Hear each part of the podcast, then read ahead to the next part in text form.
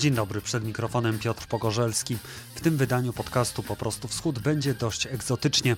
Porozmawiamy bowiem o Kazachstanie i Wenezueli. W tym pierwszym kraju obchodzony był Dzień Pierwszego Prezydenta, czyli święto na cześć Nursultana Nazarbajewa, który formalnie od prawie dwóch lat nie kieruje już Kazachstanem. Z kolei o Wenezueli mówi się dość często w kontekście sytuacji na Białorusi. Dwa kraje łączy dużo podobieństw.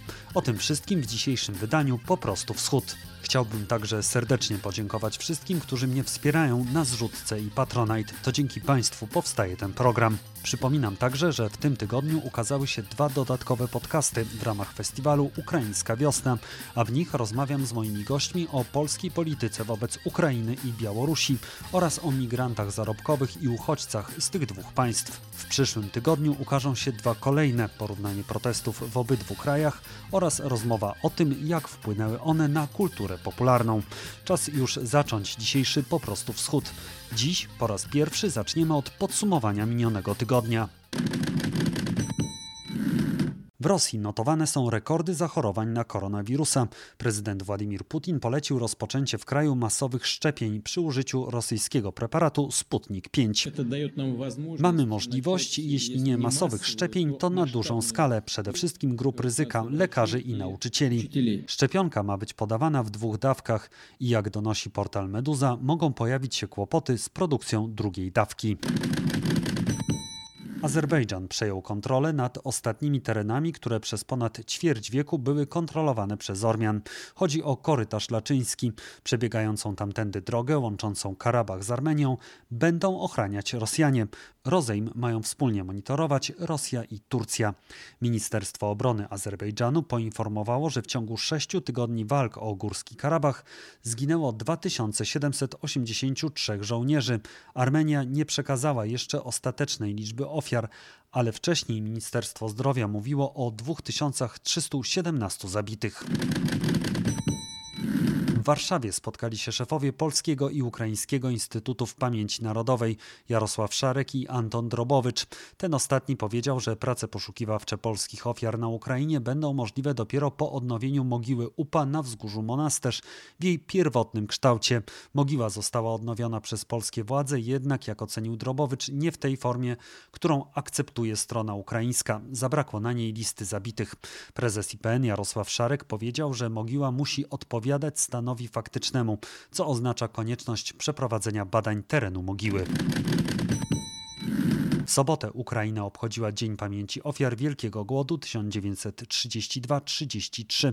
Stalinowska zbrodnia pochłonęła życie kilku milionów ludzi.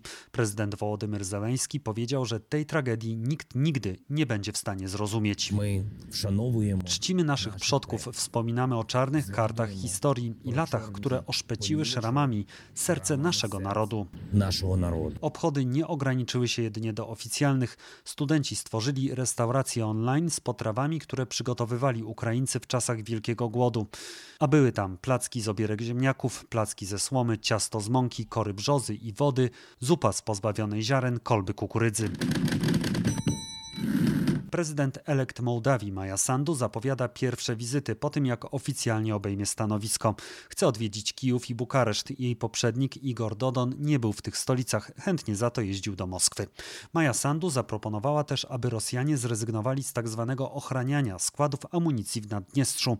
Także rosyjska misja pokojowa w tym samozwańczym państwie powinna zostać jej zdaniem zastąpiona przez OBWE. Moskwa od razu odrzuciła te rozwiązania. Песня ни о чем, чтоб Джей кайфануть Так, Джей для кентов, так, Джей хайпануть а, Я не залипаю в телефон без повода И в город выезжаю, когда все готово уже Да, я ненавижу эти тусы, где каждый пытается залезть тебе в душу Вы дайте нормально поужинать все варианты позже будут, хватит создавать гемор И займись делом, не можешь выиграть лень Тут даже не поможет первый Я без дел могу суетиться весь день Чтобы замутить здесь, здесь себе все, о чем мечтала в детстве Все средства Kazachska grupa Irina Kajratowna 1 grudnia w tym kraju był obchodzony Dzień pierwszego prezydenta na pamiątkę wyborów w 1991 roku, gdy stanowisko to objął Nursultan Nazarbajew. Święto ustanowiono w 2011 roku, pierwszy raz obchodzono rok później. W zeszłym roku Nursultan Nazarbajew ogłosił rezygnację z urzędu. Prezydentem został Kasym Żomart Tokajew. Czy taki rodzaj przekazania władzy jest możliwy także na Białorusi? O tym porozmawiam z doktorem Mariuszem Marszewskim z Ośrodka Studiów Wschodnich. Dzień dobry. Dzień dobry.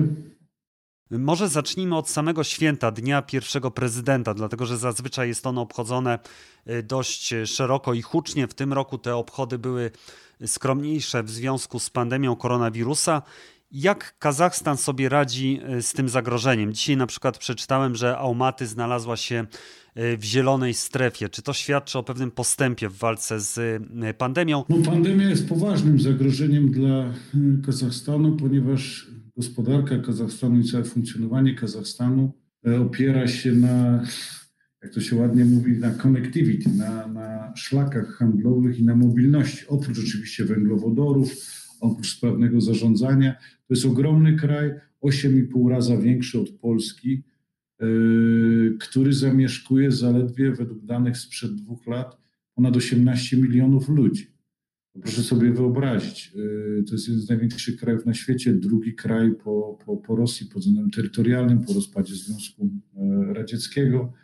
I na tyle rzadko zaludniony i podzielony na, na regiony, które, po, po, które pokrywają się też z obszarami mniej lub bardziej zrusyfikowanymi lub z podziałami plemiennymi i różnicami kulturowymi wewnątrz samego e, kazachskiego społeczeństwa, że y, przemieszczanie się ludzi jest konieczne do funkcjonowania gospodarki. Z drugiej strony jest to jeden z bardziej demokratycznych krajów Azji Centralnej, czyli po prostu wszelkiego rodzaju rządy silnej ręki, jakieś zamordystyczne posunięcia, które były na przykład z dużym, z dużym sukcesem stosowane w Uzbekistanie, jeśli chodzi o separację różnych grup, oddzielanie całych, całych y, obwodów, miast, dzielnic miast, drakońskie kary, y, jakie na przykład zastosowano w samym Taszkencie E, które było widać nawet na w jakichś formach elektronicznego. Można było zobaczyć, że nie przemieszczają się w ogóle osoby z telefonami komórkowymi. Na, na jakichś formach elektronicznego obserwacji e, mobilności społeczeństwa i to działało w Uzbekistanie. W Kazachstanie to wszystko działa słabiej z uwagi na to, że społeczeństwo jest niechętne takim, takim rozwiązaniom, ma poczucie wolności, no i poza tym gospodarka musi jakoś funkcjonować. Cały kraj jest oparty na tym, że ludzie jeżdżą, przemieszczają się, coś kupują, coś sprzedają, coś przywożą, coś wywożą. I, I, w tej sytuacji y, co chwila są nowe ogniska koronawirusa w różnych regionach. E, raz to są ogniska przy granicy z Rosją, raz to są obszary, które pojawiają się dlatego, że e, odbyły się jakieś uroczystości związane z, z, z religią, kulturą, które były spowodowały, że dziesiątki ludzi zostały zaproszonych, się pozarażały.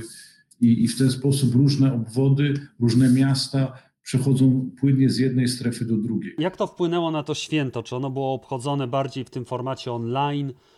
Y, czy w ogóle po prostu przeszło to prawie niezauważalnie w Kazachstanie w tym roku? No w Kazachstanie w tym roku w ogóle święta przychodzą dużo bardziej niezauważalnie z uwagi na to, że no, kraj jest pogrążony w walce z koronawirusem.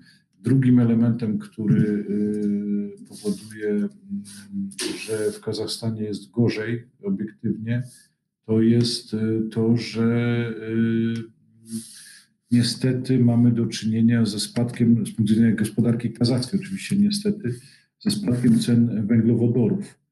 I spadek cen węglowodorów powoduje, że y, gospodarka kazachska no, zaczyna znajdować się w poważnym kryzysie.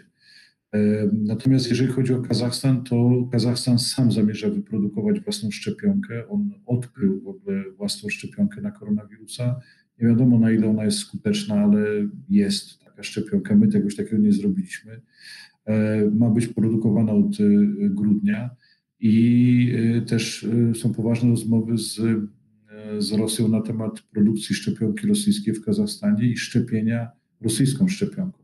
Jakby nie były to niedoszczepionki, jak to się mówi na zachodzie, kulawe szczepionki, no to jest dobry produkt dla trzeciego świata. One mają różne być może skutki uboczne, być może e, powiedzmy są takie też hipotezy, że one osłabiają e, ostre zapalenie płuc, ale powodują dalsze zarażanie, no ale zawsze jest to jakaś forma chociażby zmniejszenia śmiertelności ludności, co jest bardzo ważne. W Kazachstanie umarła pewna część działaczy kultury y, w starszym wieku, ludzi wybitnych. No, w pewnym momencie byli członkowie rządu zarażeni. Pierwszy prezydent, którego mamy święto, obchodzono dzień żałoby po ofiarach koronawirusa. E, prezydent Tokajew, który przekazano władzę, o tym mówił publicznie. Także no, cały czas kraj żyje w cieniu pandemii. Ja, ja mam dużo znajomych Kazachów, z którymi rozmawiałem i oni przeszli już koronawirusa, ich bliscy umarli z powodu koronawirusa. Także w takich warunkach no nie, by, nie było tak do końca latem takiego poczucia, że koronawirus odszedł jak u nas. I, i, I, cały czas kraj żyje w cieniu tego i się po prostu z tym jakoś pogodził. Także w takich warunkach e, trudno, żeby, żeby święto miało charakter e, jakiś, jakiś, e, jakiś takich bachanaliów, do których, czy, czy jakichś takich uroczystości, które by cieszyły ludzi. No. Poza tym zbliżają się wybory w najbliższym czasie i, i to jest też sprawa, którą, którą w Kazachstanie jednak wszyscy mają na, na, na ustach. Będą wybory do parlamentu, Madżlisu w styczniu. I o tym, będzie, o tym będzie mowa. Jak Pana zdaniem Białoruś, czy też prezydent Łukaszenka mógłby skorzystać z tego rodzaju sposobu przekazania władzy, którego konsekwencją też są y, wybory. Znaczy, te, oczywiście te wybory się odbywały i tak wcześniej, ale powiedzmy teraz się one odbywają w trochę innych okolicznościach.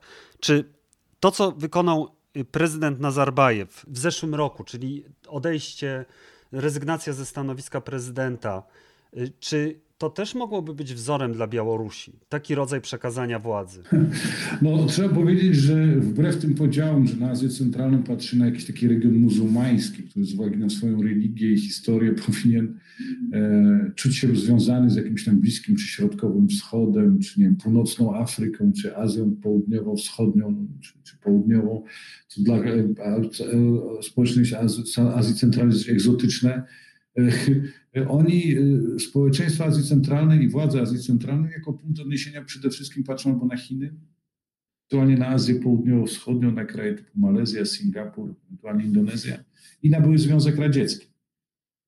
I, mm, no i trzeba powiedzieć, że te różne zapożyczenia rozwiązań ustrojowych, one są i one funkcjonują. Na przykład y, wybory na Ukrainie kiedy społeczeństwo jakby w dużej mierze jakby posługując się tą, e, jak jest ten punkt protiv всех, przeciwko wszystkim, e, zagłosowało na zasadzie punktu przeciwko wszystkim na e, prezydenta Zeleńskiego, który dzięki temu został prezydentem z, jako osoba nowa w polityce, jako były aktor komediowy i satyryk, to na tej zasadzie w Kazachstanie próbowano wybrać Yy, też taką w wyborach prezydenckich, kiedy pierwszy prezydent zrezygnował ze swoich pełnomocnictw i yy, wystartował w wyborach jego mm, namaszczony przez niego na następcę yy, obecny prezydent Tokajew, to opozycja rzuciła hasło głosowania na Amirżana Kosanowa.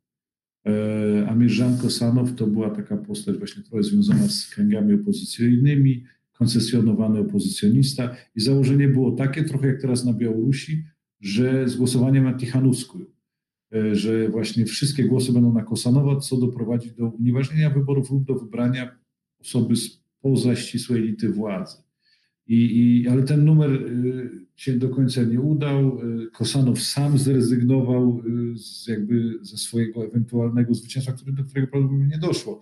Ale generalnie zaczął gratulować Tokajewowi zwycięstwa, kiedy jeszcze głosy były liczone i tak dalej, i tak dalej i ten e, stworzenie z niego takiego lidera opozycji przypadkowego, jak to się udało z Tichanowską, na Białorusi się nie udało. Ale jak widać jest e, osmoza kulturowa. Trudno powiedzieć, czy prezydent Łukaszenko będzie z takich rozwiązań korzystał. Nie wiem, na ile ta osmoza dotyczy kręgu władzy. Faktem jest, że w czasie swoich E, w czasie perturbacji z opozycją, kiedy pojawiło się hasło na Białorusi Sasza 2%, Sasza 2%, że jakby Aleksander Łukaszenko ma tylko 2% poparcia. To było nieprawdą oczywiście, to było takie chwytliwe hasło opozycji, że ma bardzo niskie poparcie. To y, prezydent Łukaszenko publicznie przestrzegał obywateli przed możliwością zastosowania w kraju rozwiązań uzbekistańskich. Ja, ponieważ w żadnym wypadku nie uważam się za osobę, która jest kompetentna wypowiadać się w jakiś sposób całościowy i wiążący o Białorusi. Natomiast on obserwuje te wszystkie echa środkowoazjatyckie. I, I on publicznie powiedział, że Islam Karimow, pierwszy prezydent Uzbekistanu, był wielkim człowiekiem, który nie wahał się dla ratowania kraju przed krokami dosyć drastycznymi, czego przykładem jest uratowanie stabilności przez, przed manifestantami czy nieporządkami, jakimiś zamieszkami w Andiżanie. No to była rzeź demonstrantów i powstańców i w Andiżanie, która dzisiaj nie doczekała się porządnego śledztwa międzynarodowego, w której zginęły setki ludzi w tym kobiety, dzieci, starcy. No i wojsko strzelało z, z, z broni maszynowej, tam z BTR-ów do, do, do, do tłumów. Do, doszło też wcześniej do zdobycia więzienia. No, dla mnie osobiście, tak jak badałem na tyle z drugiej ręki, mieszkałem też wcześniej w Andiżanie, no to była sytuacja w Uzbekistanie przypominająca jakieś wypadki czerwcowe w 1956 roku w Poznaniu. E, na ile to jest bunt, na ile to jest powstanie, na ile to są zamieszki, na ile to jest manifestacja, to jest jedno, a na ile władza stosuje w tym momencie bardzo drastyczne środki, podobnie jak w 1962 roku w Nowoczerkasku w Związku Radzieckim, to jest drugie. I prezydent Łukaszenko publicznie pochwalił prezydenta Karimowa za podobną brutalną rozprawę z, z, z tego typu e, wystąpieniami społecznymi. I, I, to był czytelny sygnał do opozycji, do społeczeństwa, że jeżeli wy pójdziecie tak daleko, to ja pójdę jeszcze dalej. Mam do tego przykład i że tak można i że sobie poradzono z Azji Centralnej. A to był jednostkowy przykład, gdzie prezydent Łukaszenko w ogóle się odwołał do czegoś takiego. E, na Białorusi mieszka no, jeden z prezydentów Kirgistanu, który uciekł przed rewolucją, e, Bakijew, Kurmanbek Bakijew. I, I, on jest jakimś być może doradcą prezydenta Łukaszenki do tego typu spraw, ale Kirgizi z kolei szydzą, że e, e, no, Bakijew tak doradza, jak sobie nie poradził z rewolucją. To jest z jednej strony, z drugiej strony mm, trudno jest ocenić, y, na ile ten model y, kazachstański może być atrakcyjny, bo wydaje mi się, że prezydent Łukaszenko to nie jest osoba, która chce zostać pierwszym prezydentem Białorusi. To jest inny model władzy, on jest przywiązany personalnie do, do osoby i nie ma tego typu powiązań rodzinnych, szerokich i, i e, powiązań rodzinnych, znajomościowych, sąsiedzkich, klanowych, plemiennych, regionalnych, które stabilizują Kazachstan na których y, można oprzeć tego typu roszady. Chodzi o to, że y, prezydent Nazarbajew, ustępując, jeżeli dobrze zrozumiałem, miał dość duże gwarancje i dość dużą siatkę powiązań społecznych, które mu gwarantowały, że on faktycznie nie straci y, ostatecznie władzy w kraju, tak? To jakby to pan sugeruje, a tego nie ma na Białorusi. No poza tym, trudno mi ocenić, na ile tego nie ma na Białorusi. To jest moje przekonanie, ale podkreślam jeszcze raz, ja jestem osobą nie do końca kompetentną, żeby się wypowiadać, jeśli chodzi o Białoruś. W Kazachstanie wygląda to w ten sposób natomiast, że są szerokie powiązania. Nigdy nie jest tak, że w Azji Centralnej prezydent jest do końca personalną figurą, personalnym. To nie jest do końca personalne, są grupy, to są otoczenie prezydenta, jego Y, osoby z nim w jakiejś mierze spokrewnione, osoby wodzące się z tego samego regionu. No też przykład Bakijewa w Kirgistanie, który y, z miejscowości, który dbał o miejscowość, z której się wywodził, w której nawet był jego dom, który był niemalże jego pałacem, w którym był um, prywatne zoo, w którym były zwierzęta z czerwonej księgi, na przykład zagrożone wymarciem gatunki, które dla własnej rozrywki zostały kupione czy złapane na, na, na, na polecenie prezydenta Bakijewa.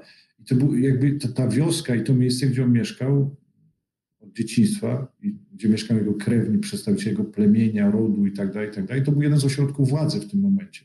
No, trudno sobie wyobrazić, żeby bodajże Szkłów na Białorusi był podobnym ośrodkiem władzy ważnym e, dla, dla Białorusi. No nie wiem, no, per analogiam w, w, z uwagi na pewnym okresie rozwoju, to ten system kazachstański też ulega zmianom, ale w pewnym okresie mówiono o czemorganizacji y, Kazachstanu z uwagi na y, ilość ludzi w latach 90. wodzących się właśnie z Czemołganu, z tej miejscowości, z której wodzi się y, prezydent Nazarbajew. I to jest ta różnica pomiędzy Europą Wschodnią jednak, a, a tymi państwami postradzieckimi, czy regionami postradzieckimi o proweniencji muzułmańsko-azjatyckiej, że tamto miejsce, gdzie są cmentarze przodków, z której dana osoba się wywodzi, ono jest na piedestale. I ta grupa wywodząca się, czy to sąsiedzi, czy to znajomi, czy osoby ze studiów, czy, y, czy krewni, szeroko rozumieni plemiennie, rodowo, e, czy machalińsko, czyli z tego samej dzielnicy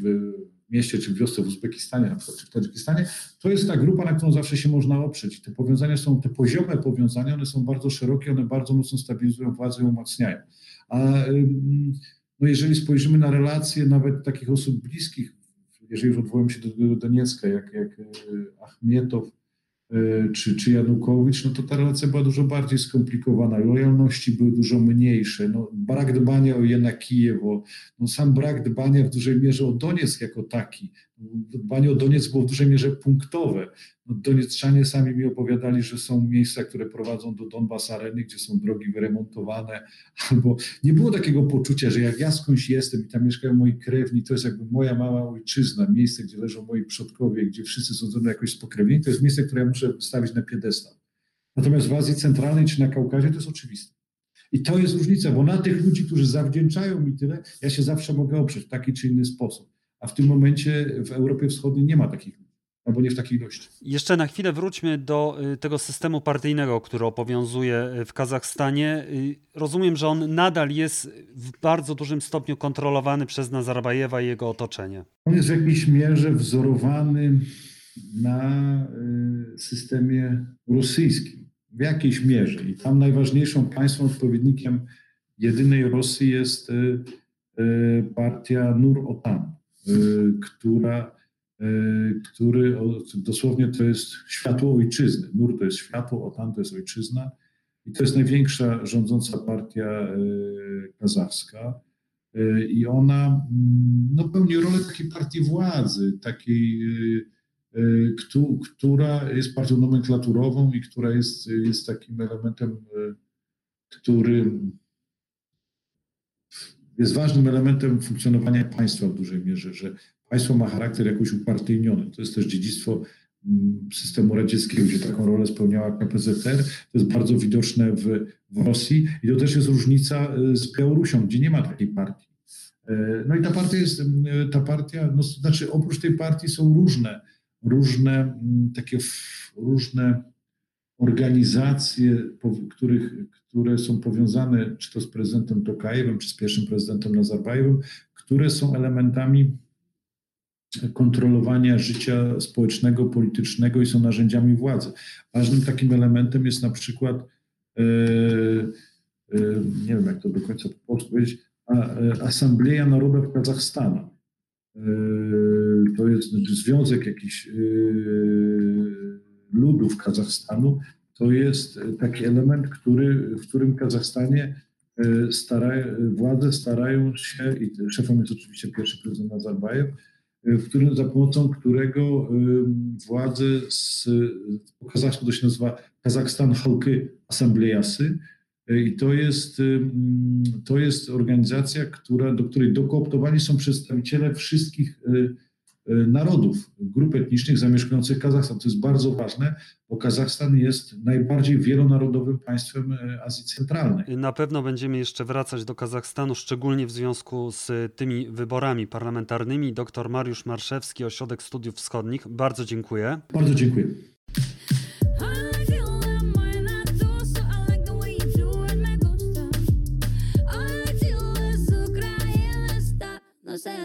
Adusto.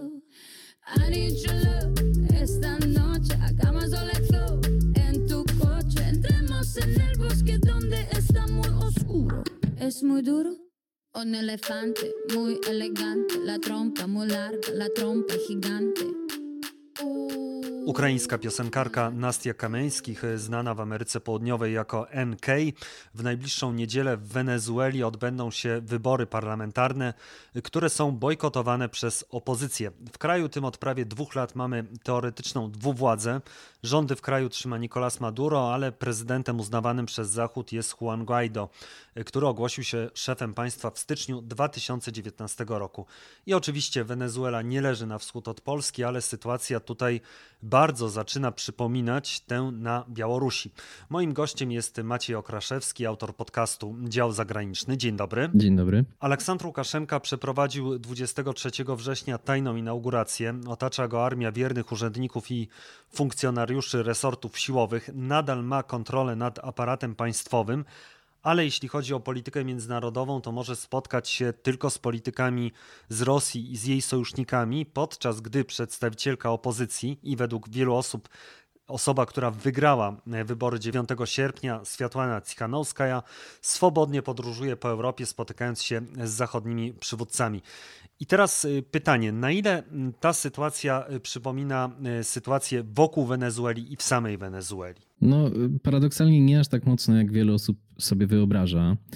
Mm, bo wyobrażam sobie, że większość tych osób, które śledzą wydarzenia białoruskie, myśli o Wenezueli właśnie w taki sposób, że Juan Guaido jest tym prawowitym prezydentem uznawanym przez społeczność międzynarodową, a Nicolas Maduro nie jest. No tak, to jest taki prosty schemat, prawda, który od razu się pojawia przez analogię nawet. Natomiast ta sytuacja jest dużo bardziej skomplikowana.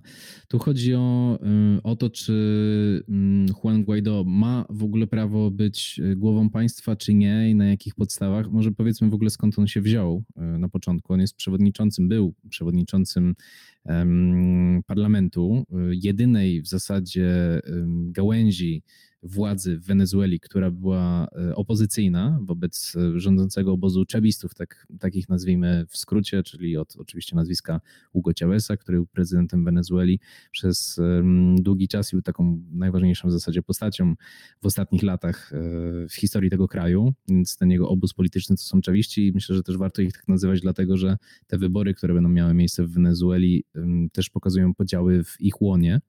Natomiast Juan Guaido był przewodniczącym parlamentu opozycyjnego, dlatego że on w ogóle przed wyborami w 2015 roku, wtedy były ostatnie wybory do parlamentu, które wygrała właśnie opozycja, on był postacią stosunkowo nieznaną. On był działaczem jednej z partii opozycyjnych, bo tych partii jest wiele. Te partie były z reguły zresztą ze sobą skłócone z różnych powodów. Bardzo często dlatego, że ich liderzy to są tacy politycy o, o bardzo wybujałym ego, co jest w ogóle cechą latynoskich polityków w wielu krajach, nie tylko w Wenezueli. Natomiast w tym 2015 roku oni się zjednoczyli. Szli jako koalicja do wyborów, byli bardzo dobrze też do nich przygotowani, żeby wypunktować błędy Nicolasa Maduro, bo Nicolas Maduro zaledwie dwa lata wcześniej zastąpił w roli prezydenta właśnie Hugo Chaveza i generalnie mu nie szło. Zresztą do dziś mu nie za dobrze idzie, jeżeli chodzi o e, sytuację mm, wewnętrzną wenezuelską. I opozycja bardzo dobrze to punktowała w tym 2015 roku i dlatego wygrała wybory. To były pierwsze w ogóle wybory wygrane przez opozycję od kiedy Chavez tak naprawdę przejął władzę. I ten parlament jest dość istotny w systemie mm, politycznym wenezuelskim, bo Wenezuela oczywiście, jak wszystkie państwa latynoamerykańskie, ma system prezydencki i to prezydent jest szefem rządu, ale to parlament zatwierdza na przykład budżet, zatwierdza e, wiele ustaw i tak dalej, i tak. Ja przepraszam, że wejdę w słowo, czyli to oznacza, że te wybory w 2015 roku były uczciwe, tak? Że te głosy były uczciwie policzone. Tak, ale mm, to jest Kolejna kwestia, możemy o tym od razu powiedzieć.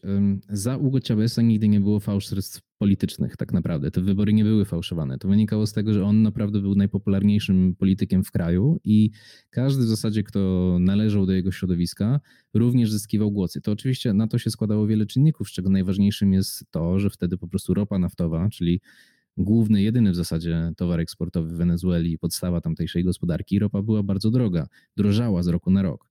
Chavez miał ogromne pieniądze, które miał, mógł inwestować w między innymi programy społeczne. On, zresztą wcześniejsze rządy wenezuelskie też miały takie pieniądze, tylko nigdy ich nie inwestowały w te społeczne programy. Chavez faktycznie to zaczął robić. Przy okazji też oczywiście była wysoka korupcja, było marnotrawstwo pieniędzy, były różne błędy tam popełniane albo, albo po prostu złodziejstwo. Natomiast um, faktem było tak, że wtedy nigdy wyborów nie fałszowano. W 2015 roku sytuacja była inna, właśnie dlatego, że Maduro sobie nie radził. Ta, ta ropa zaczęła e, gwałtownie tanieć, kraj zaczął wchodzić w kryzys gospodarczy, który dopiero szczyt osiągnął e, jakiś czas później. Natomiast te wybory nie były, te wybory z 2015 roku były uczciwe, ale co warto podkreślić, bo odbywały się też wybory późniejsze. I wtedy, w zależności od tego, jakie doniesienia się czyta, to czasami pada słowo fałszerstwo.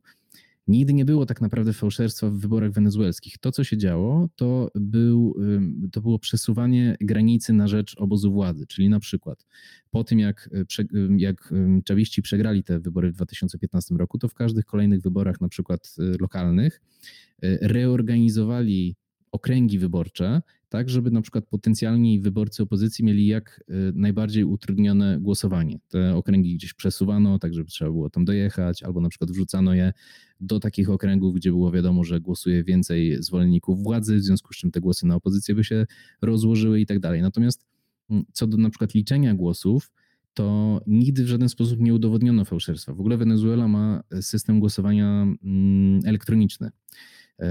Na przykład Brazylia też ma taki system elektroniczny. Głosuje się tylko w taki sposób. Nie ma na przykład głosowania pocztowego, również teraz, pomimo oczywiście tej sytuacji z pandemią. I ten system również jest dość y, bezpieczny. Teraz, kiedy na przykład w Stanach Zjednoczonych jest oczywiście to zamieszanie z wyborami prezydenckimi amerykańskimi, to z obozu republikanów podnosiły się takie głosy, że firmy, które obsługiwały y, system wyborczy amerykański, to są też firmy, które pracowały w Wenezueli i tam są dowody na to, że w Wenezueli fałszuje się wybory, w związku z czym w Stanach też sfałszowano i tak naprawdę prezydentem jest Donald Trump. Tylko te wszystkie przykłady, które były podnoszone, one się pojawiły na przykład w Wall Street Journal, y, nie mają pokrycia w rzeczywistości i, i, śledztwa, również wewnętrzne tych firm, wykazywały, że to jest nieprawda. To, co stało się w 2015 roku, to było to, że po pierwsze, oczywiście Nicolas Maduro był niepopularny, ale po drugie, to zjednoczenie się opozycji było kluczowe. To, że oni szli jako jeden blok i postawili na to, żeby wspólnie wygrać te wybory. Teraz prawdopodobnie to nie uda się tego powtórzyć i raczej jest pewne z dość dużym prawdopodobieństwem, że obóz władzy odzyska parlament w cudzysłowie, bo opozycja jest pokłócona. Niektórzy będą te wybory bojkotować, na przykład właśnie Juan Guaido, a niektórzy do tych wyborów idą. Generalnie ta sytuacja raczej sprzyja czawistom. Tak naprawdę ich największym przeciwnikiem wydają się rozczarowani do samego Nicolasa Maduro z wewnątrz obozu władzy, którzy startują pod egidą partii komunistycznej, chociaż tak naprawdę są to działacze właśnie ugrupowania dawnego Hugo Chaveza, to są różni jego byli towarzysze, którzy po prostu uważają, że Nicolas Maduro prowadzi błędną politykę, która zagraża spuściźnie Hugo Chaveza. To są wewnętrzne tarcia, które wynikają z różnych powodów. Niektórzy trochę bardziej są pokłóceni z Maduro ze względów osobistych, a niektórzy e, politycznych czy, czy, czy społecznych. Także y, na 100% opozycja te wybory przegra, natomiast częściowo będzie to powtórzenie po prostu właśnie tego scenariusza sprzed 2015 roku albo po 2015 roku, kiedy też na przykład bojkotowali te wybory właśnie dlatego, że one były nieuczciwe. Nie były sfałszowane, ale faktycznie były nieuczciwe. Również czas antenowy, również e, zwożenie ludzi na, na E, wiece wyborcze, również na przykład rozdawanie jedzenia w zamian za e, potwierdzenie swojego głosowania itd., tak itd. Tak to wszystko się odbywa.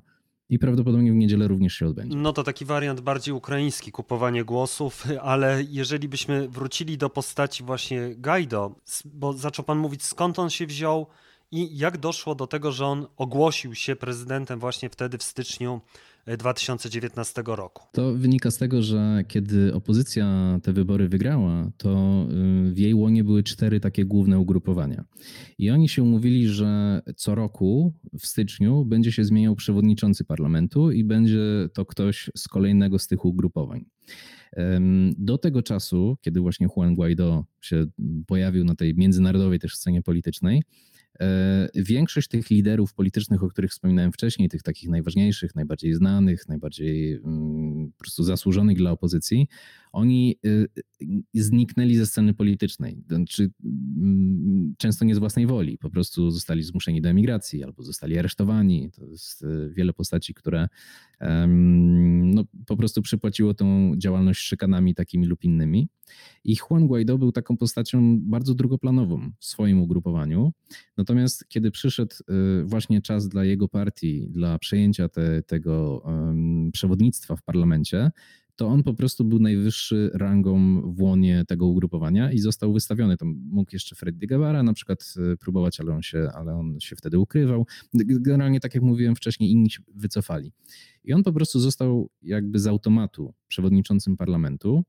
Ze względu na to, że się y, nie zgadzał na wynik wyborów prezydenckich, w których Nicolas Maduro został prezydentem, ogłosił, że y, ta prezydentura jest nieważna i ogłosi, a zgodnie z, oczywiście z konstytucją, kiedy prezydent nie może pełnić swoich obowiązków politycznych, to te obowiązki przejmuje y, przewodniczący parlamentu, jak zresztą w wielu państwach na świecie. I dlatego Juan Guaido ogłosił się prezydentem.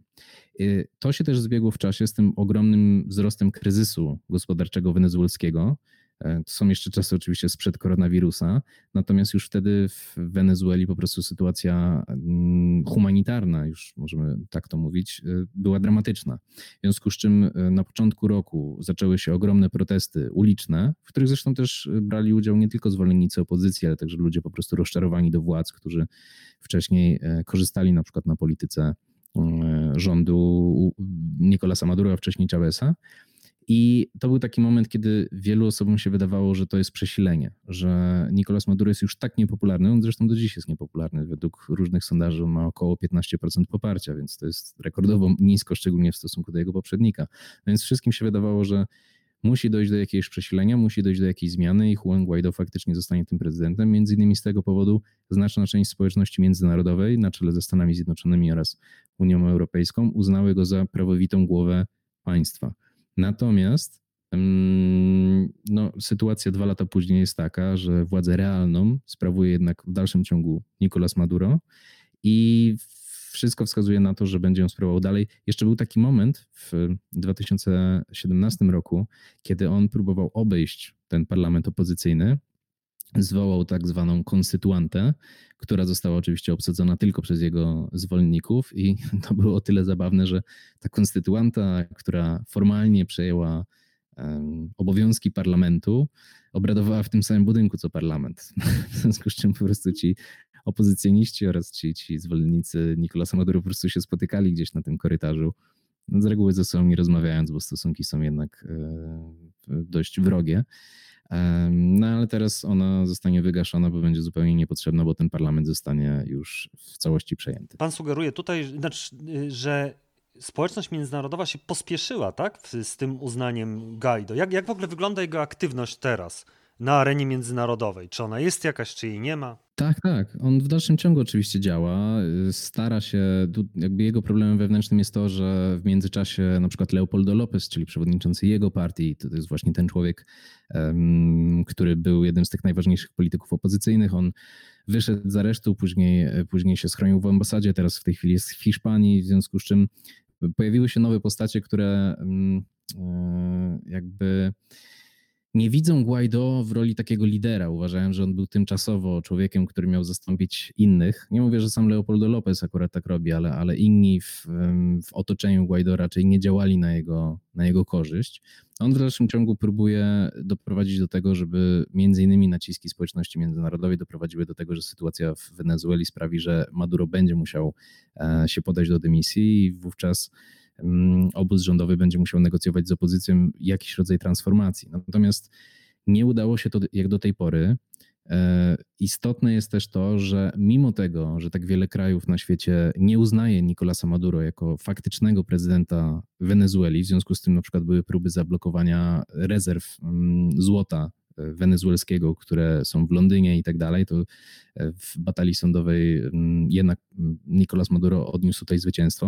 No więc pomimo, że państwa szeroko rozumianego Zachodu uznają, że to Guaido jest prezydentem, to on de facto w swoim kraju nie może nic zrobić, bo e, całą władzę nad aparatem państwowym sprawuje otoczenie e, prezydenta Maduro, a on z kolei jest uznawany przez Chiny oraz Rosję, czyli swoich ważnych też partnerów gospodarczych. Jeżeli na przykład spojrzymy na to, co się dzieje w, z ropą naftową, czyli tym e, jedynym dobrem wenezuelskim, to na przykład w listopadzie w zeszłym miesiącu potroił, potroił się eksport e, wenezuelskiej ropy. On jest wciąż i tak oczywiście niższy niż był dwa lata temu, czy nawet cztery lata temu.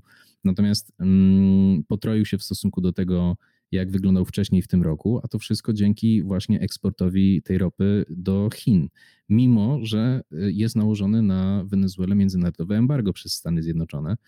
E, to mm, i, i też oczywiście sytuacja gospodarcza jest w dalszym ciągu fatalna, jest bardzo źle, co zresztą jest wykorzystywane też w obecnej kampanii wyborczej Diosdado Cabello, czyli taki człowiek numer dwa w reżimie i to jeszcze za czasów e, Chaveza.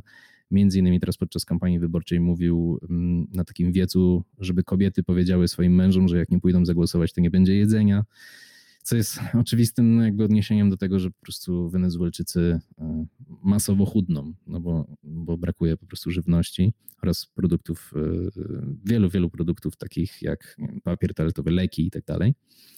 E, w związku z czym Guaido próbuje aktywizować wyborców na różny sposób, ale tak, w tych wyborach, które będą, on jest również jednym z tych polityków, którzy namawiają do bojkotu. Zamiast tych wyborów opozycja chce zorganizować coś w rodzaju plebiscytu, który potrwa kilka dni w grudniu i namawia do tego, żeby Wenezuelczycy głosowali w tym plebiscycie na, na prawdziwy parlament, jak to niektórzy mówią. Również punkty wyborcze opozycja ma zamiar otworzyć za granicą, bo pamiętajmy, że kilka milionów Wenezuelczyków opuściło kraj. Nie wiemy jak wiele tak naprawdę, mówi się o 4,5 milionach do 6 nawet milionów, ale prawdopodobnie większość z nich tymczasowo wyjeżdżają za granicę i wracają, wyjeżdżają i, i, i wracają, więc trudno powiedzieć ile tak naprawdę za granicą jest.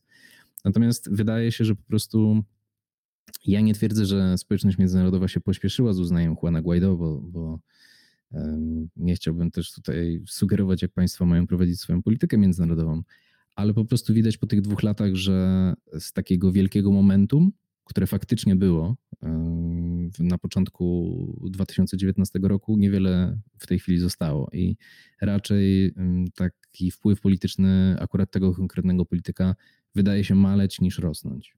Czyli można podsumować, że ten reżim się trzyma y, a na braku alternatywy i na strukturach siłowych finansowanych y, przez dzięki pieniądzom płynącym z interesów robionych z Rosją i Chinami. Czy to jest też zbytnie uproszczenie? Nie, no oczywiście jest to uproszczenie, no bo ta sytuacja jest bardzo złożona i wielowątkowa, ale tak, w skrócie można by podsumować, że tak jest. Dlatego między innymi nawet wtedy, kiedy to wszystko się działo, te wielkie wystąpienia, kiedy, kiedy Juan Guaido gromadził te tłumy na ulicach Caracas, wszyscy tak naprawdę spoglądali na wojsko i na ministra obrony, który gdyby przeszedł na stronę opozycji, to, e, to w zasadzie sprawa by była pozamiatana, bo jedyne na czym się trzyma w tej chwili władza Nicolasa Maduro to jest właśnie poparcie służb mundurowych i również, mm, co jest ciekawe, Właśnie podczas tej kampanii teraz do parlamentu kilkakrotnie politycy obozu rządowego podkreślali to, jak e, duże są fundusze kierowane na właśnie armię oraz, oraz inne służby. I to faktycznie tak jest, że o ile w na przykład garnizonach y, gdzieś granicznych albo w ogóle na prowincji e, sytuacja ekonomiczna również nie jest najlepsza i tam generalnie też brakuje wielu rzeczy, o tyle armia też stoi po stronie Maduro, dlatego że on oddał w zarząd bardzo wielu ludzi bezpośrednio z wojska albo z tym wojskiem e, powiązanych, bo wcześniej w nim byli, oddał w ich ręce zarząd nad gospodarką, przede wszystkim właśnie nad ropą. W związku z czym oni, broniąc jego reżimu, bronią też swojej pozycji finansowej, bo jeszcze kolejna ważna rzecz, którą należy podkreślić, to jest to, że Mm, taka opowieść o tym, że Wenezuela upada, że tam nic nie ma w sklepach, to, to jest prawda. Ona dotyczy większości społeczeństwa. Natomiast oczywiście w Caracas w dalszym ciągu są supermarkety, które są pełne produktów i są również klienci, którzy tam robią zakupy. To są mm, czy to dyplomaci, czy pracownicy międzynarodowych e, różnych przedsiębiorstw, którzy tam po prostu płacą kartami kredytowymi pod, podpiętymi w bankach e, zagranicznych. Natomiast jest znaczna też część bogatych Wenezuelczyków, znaczy znaczna, no jak na ogólnie nie procentowo jak na społeczeństwo nieznaczna, ale akurat w Caracas e, wyraźna i oni żyją sobie całkiem nieźle, szczególnie w ostatnim czasie, kiedy sytuacja się trochę, nieznacznie, ale jednak w pewnym stopniu polepszyła. I to są ludzie w jakiś stopniu z tym reżimem powiązani i powiązani również właśnie ze służbami i to oni utrzymują Nicolasa Maduro przy władzy. Gdyby e, odwróciły się na przykład Chiny od Wenezueli, czy konkretnie od jej władz i sytuacja gospodarcza byłaby jeszcze inna, przede wszystkim sytuacja E, służb mundurowych by była inna, no to wtedy by doszło do zmiany. Dopóki oni stoją przy Nicolasie Maduro, to mm, żadnej zmiany nie będzie.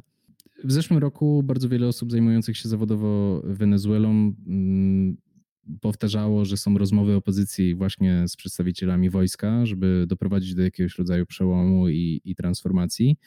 E, I inna opowieść, która też krążyła, to to, że wojsko jest gotowe poświęcić Nicolasa Maduro, ale zatrzymać powiedzmy swoją strukturę władzy.